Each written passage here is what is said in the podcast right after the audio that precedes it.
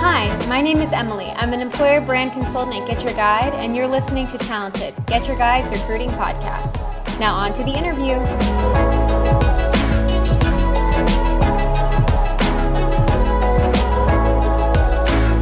So my name is Luisa. I'm the senior tech sourcer. I joined last year in February. Um, I was a sole um, sourcer back then, but then they built a team around me. Um, so now we are six sourcers, and I have a manager. So um, the function really grew, and now I currently focus on data sourcing. Okay. And you were the first Yeah. full time sourcer. I'm Eleonora. Business sourcer. Means that I'm taking care of the business side of the company, so sales, content, business development. I joined the company in uh, January this year. It was the first time they had a business sourcer in the team, so things are evolving a lot. I think uh, we are boosting the business team in this way, and of course, we are trying to hire as many people as possible because the business side requires a lot of positions. In this way, the sourcer is a crucial uh, role for the businesses. So And do you both support on all of the technical roles and all of the business roles, or are there key disciplines or key roles that you're really focusing all of your energy into? Are you going more broad or really deep? Since I started, I had the chance to work in several uh, different roles from backend, front end, mobile, um, also different seniorities. So for me, it's easy to switch the focus um, in case the engineering teams require or have new priorities. Okay. Um, at the moment, I do focus only on data positions because the tech sourcing team it's a bit bigger. So we are four people, and each of us have a different discipline we focus on. So this way, we also try to be domain experts on Okay. the roles that we are sourcing for. And what about on the business side? on the business side, actually, we are focusing on sales and business development. In my case, I'm focusing on sales. I'm focusing on Paris and London because are the main destinations in Europe, and uh, they require people that are already um, knowing the market, Mhm. already with a good set of skills that can be used um, in the team. And so we need some to go really deep into the role. For this reason, we decided to focus on certain roles that are priority for the company. And uh, as we are building a new business development team, we are going to source also for that because it's very specialized. When you go deep on these searches and these, like when you're focused on like data or different destinations and sales, what are ways that you're, you know, utilizing all this industry knowledge that you're accumulating, and how do mm-hmm. you share that with the recruiters or share that with like the the business? Mm-hmm. So in our case, we definitely want to focus on hiring people that come from environments of excellence in engineering. The more we search, the more we interview people and the whole knowledge that all employees bring into the company, we gather all that in a document and we have like a list of companies that we would like to approach, a list of environments of excellence, top tech companies or product companies that are going through a similar phase as we are at GetYourGuide or have gone through this already. Hyper growth. Exactly. Okay. They have scale already, so we're looking for those specific people. So we do have a document where it gathers all this information and we constantly share it with the team. We constantly keep updating it. Um, and I think it's like one of the key uh, resources that we have in order even for the recruiters who cannot dedicate as much time as we do in sourcing, they, it is like the go-to document that they can use to start their search as well. Yeah, it's similar in business actually. We have some companies that we know are fast places, so Mhm. we know that people from there can learn fast. They might have the same field like industry background, so travel industry, e-commerce, and in this way we know that they can adapt to the new environment quickly. In, in this way, we know that going from one company to the other is going to be fast, and their development into the team will be fast as well, so they can start right away to be integrated into the team uh, and uh, do a, a good job at the end. So it sounds like we have a, a wish list of people we want to hire and um, or companies we want to recruit from. Um, and so, what is the what's the success we have, and, and how do you nurture the relationships to to be able to hire from this wish wish list? I think first of all, as a sourcer, one of our main skills is to build relationships with passive people. Just quickly, what is a passive person? A passive candidate is everyone who is not actively looking for a job. Okay. Um, and an active candidate is someone who is actively applying for jobs. Okay. And one of the uh, big successes that we had in the recruitment team regarding into building relationships is the CRM. So we have a candidate relationship management system where we have built talent pools for different uh, roles that we have at the company. And in this CRM, we just have our wish list of candidates and we just have to approach them in the right time with the right opportunity because it may not be today but that doesn't mean that it will not be tomorrow so we just have to also be on top of their mind whenever they are open to new opportunities. They have to keep GetYourGuide in mind and saying okay this is a great place to go. So whenever i am willing to change positions or looking for a new challenge this is a place i have to apply. My strategy is more like finding out what they want and trying to point out what GetYourGuide can offer to them. And in this way, it's maybe a more short term approach compared to the CRM. And this way, I always try to find out what is crucial for them, what kind of, uh, what part of the job they prefer, and I try to match that with the responsibilities of the job at GetYourGuide. You need also to understanding people in this job and being kind of a detective in finding out uh, what is important for that person, what's the motivation, the drive that Mhm. will mm, convince them to switch job uh, or company and so on. On the passive candidates, like I've seen it when I've done sourcing, like people that are like, recruiters do not contact me. How does that make you feel? Because I know how it makes me feel. it makes me feel that they're pretty much approached like they are very um, much contacted by a lot of people but i do believe that we have great opportunities at GetYourGuide so maybe he, this person was approached with so great opportunities so for me as a sourcer, that doesn't stop me from contacting someone um, It doesn't. If you It- saw that in the No. headline, oh wow, okay. So I don't contact the person, but I feel the same way. You know, like, I'm not trying to sell you something that you don't need. Like maybe you don't need a new job, but like, why not like put the company on your radar? And, Mhm. Like because maybe you've never heard of it. Like, Yeah. I'm not Yeah. in touch with every single company in the world, but like information's being proactively brought to me, like about good companies or good cultures or um, good products, then why not listen to it, or at least um, be open to to hearing about it? Because if it's not the right timing for you today, then it might be the right timing for you two, three, five, six years from now. Mhm. Definitely. And also, those people, if you make a great impression as a sourcer or as a recruiter, you're not being super aggressive and you're mindful with the message that you send, you're already building a relationship with them, right? Right. You're also representing the company. It's also employer branding. And by building a good relationship with them, it happened to me in the past that they were not open to new opportunities, but they did refer someone. I think the crucial point here is that you need to be respectful of them. So if they want to be contacted, but you have a good message, you have a good opportunity, and they still don't want to get in touch with you, I think that's the moment to stop. But um, I think before that point, you can always try. What keeps the motivation going? Because uh, I, I sometimes hear that sometimes like recruiters or people are like they don't want to do the sourcing work. They, they, they think it's too monotonous or it- it's they don't have time because they got to block off time in their, their schedules to do it. So mm-hmm. is this is you know your full time role? Well, what what's the thing that you find engaging and keep you motivated? I like the challenge. Sometimes mm-hmm. when you have a sourcer for a role, it means that role is particularly challenging. Mm-hmm. You don't find people, you have it open since long time. So it's like chasing the goal, Okay. arriving to a point where you found someone that is perfect.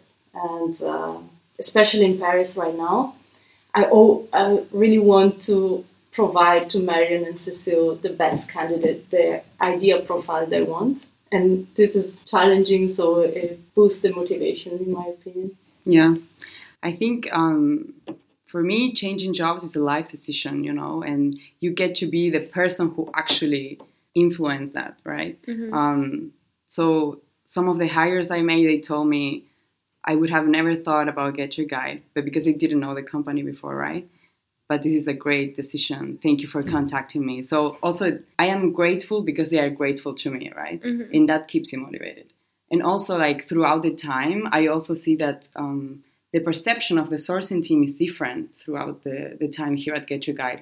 Before it was only me and perhaps another person, and then the recruiters also source. But now they really see us as a valuable team, and they do see us as um, a very knowledgeable um, like experts. Part. Exactly, okay. we are like domain experts of their roles, and I can hear sometimes some recruiters saying, "Please, I need help from sourcers." So they really take us seriously you know we are not just maybe junior people or associates or or those people who are like linkedin monkeys and then just bring i was just thinking linkedin monkey yeah that was the exact phrase that was in my mind we're not yeah. LinkedIn monkeys. We really bring um, a lot of value, not only to the recruiters, but also the businesses that's true, you know. So it really keeps you motivated every time a hiring manager says, thank you so much. Or even when the candidate or the family of the of the candidate we hire they also appreciate that. So when a company is thinking about you know hiring their first sourcer any any tips that you would give them? I think um, the first tip that i would give is just to think what are you expecting this person what problem are you expecting this person to solve in your company? Because if you're just looking for linkedin monkeys you probably need to just outsource or are you looking for a sourcer to hire hard to fill positions? Are you looking for a sourcer to bring a pipeline? So just think about the problem that you have, and that will also define the person that you're looking for. But it's definitely worth the investment. The company needs to know though that it's a long-term job. It's not like you hire someone for sourcing and then you have to hire in a month.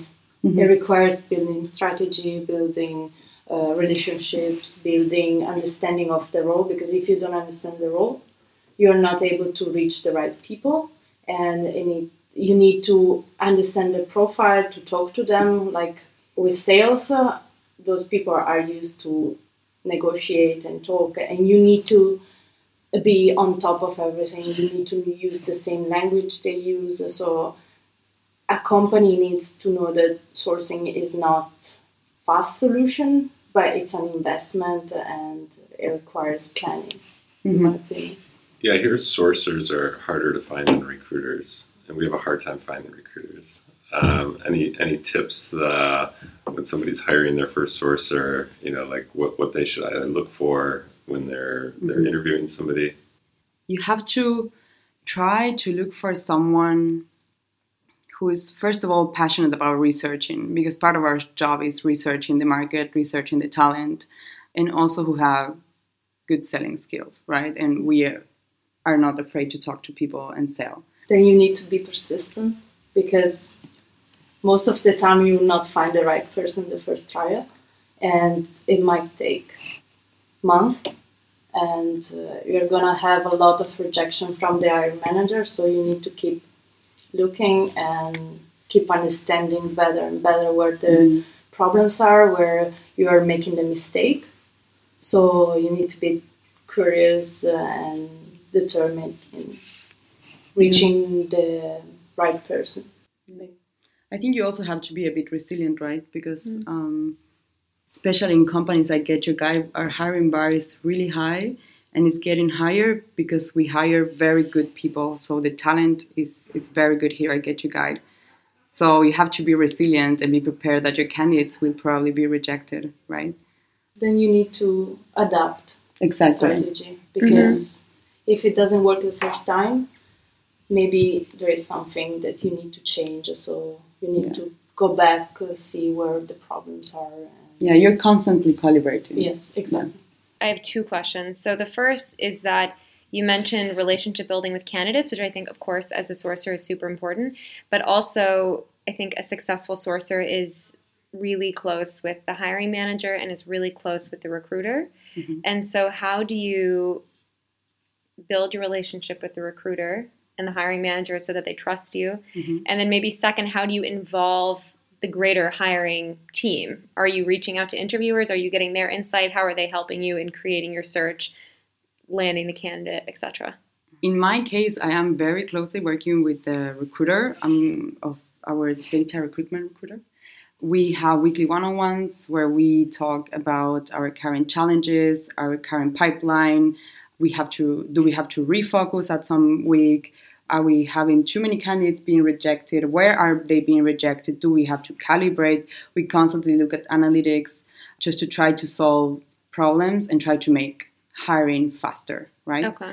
but not only it's with the recruiter, but we also have um, well, recruiters have weekly or bi-weekly one-on-ones with their hiring managers, and I am invited to all of them. I constantly meet the hiring managers. I, it's also good to hear from firsthand what is exactly they are looking for, Mhm. what is the problem they are trying to solve, why are we opening this position now, why is it now a priority, um, and it also gives you a sense of the priority of the role and keeps you closer to, to the hiring manager. So I also feel I'm giving a service to someone who really needs my service. You know? Mhm.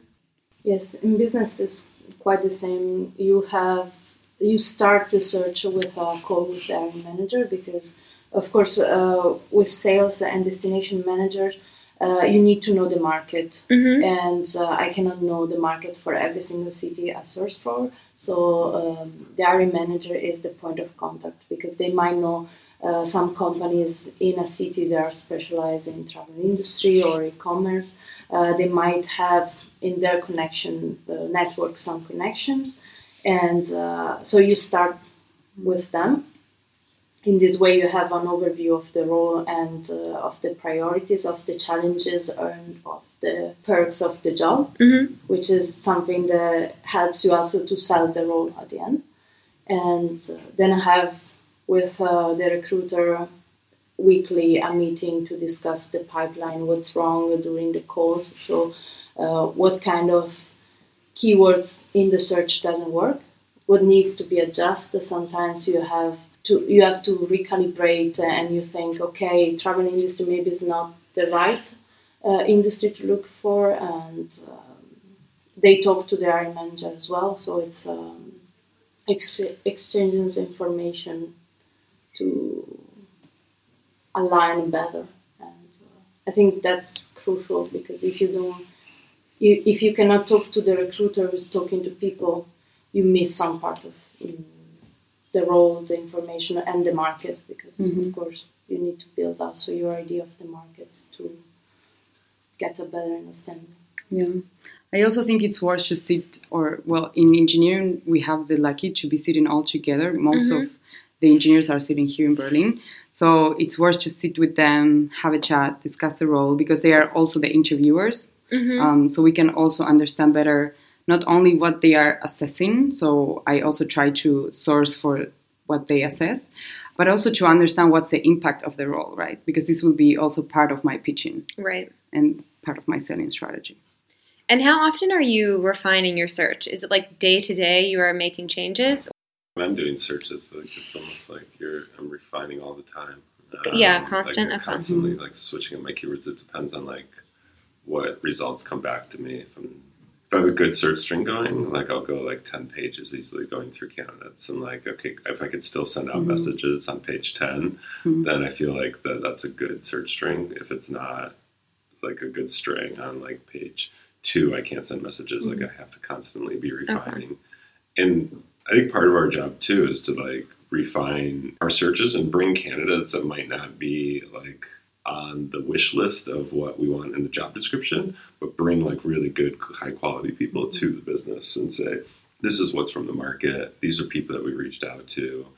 They might not have all the skills like travel industry or whatever, but like they have really strong skills and, and, and then educate the business. Like maybe these people can learn hmm some of these things like industry pretty quickly Mm. um, and work with the business. That's it has to be a business partnership. I think you always have like this kind of wish list or ideal candidate. So of course you you try to get the best candidates, but that doesn't mean that that you're done and you hire someone, right? So you Yeah. always have to refine, calibrate, untap other markets, untap other uh, companies, you know. Um, so you have to try different things because otherwise you're gonna run out of results like in one week. When, when you started, did the business know what a sourcer is? No, I think it was very confusing. Um, I think they thought I was pretty much an intern here, you know, helping the recruiter. ah, okay. Yes, but that was also thanks for uh, to the recruiter that was also introducing me to all the to the business side. Right, they were explaining what I was doing, why I was there, and as soon as I started delivering candidates, they saw the value. And on the first hire, it was amazing when I made the first hire. I think it's also because um, a, a sourcer is a role that, first of all, it's not in every company. It's quite a new um, position to have. We used to have recruiters uh, and then maybe agencies, um, but that I think at the moment is not enough. So the talent market is driven by candidates, and they are the ones deciding where to go. It's not anymore of like, okay, the company selects.